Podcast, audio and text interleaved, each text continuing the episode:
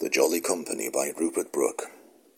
The stars are jolly company. I envied, straying late and lonely, and cried upon their revelry. O white companionship, you only in love in faith unbroken dwell, friends radiant and inseparable. Light heart and glad they seem to me, and merry comrades.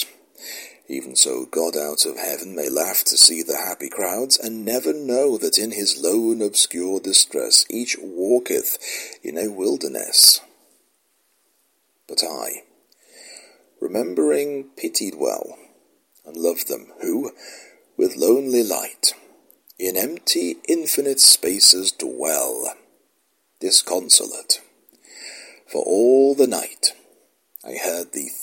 thin gnat voices cry, Star to faint star, across the sky.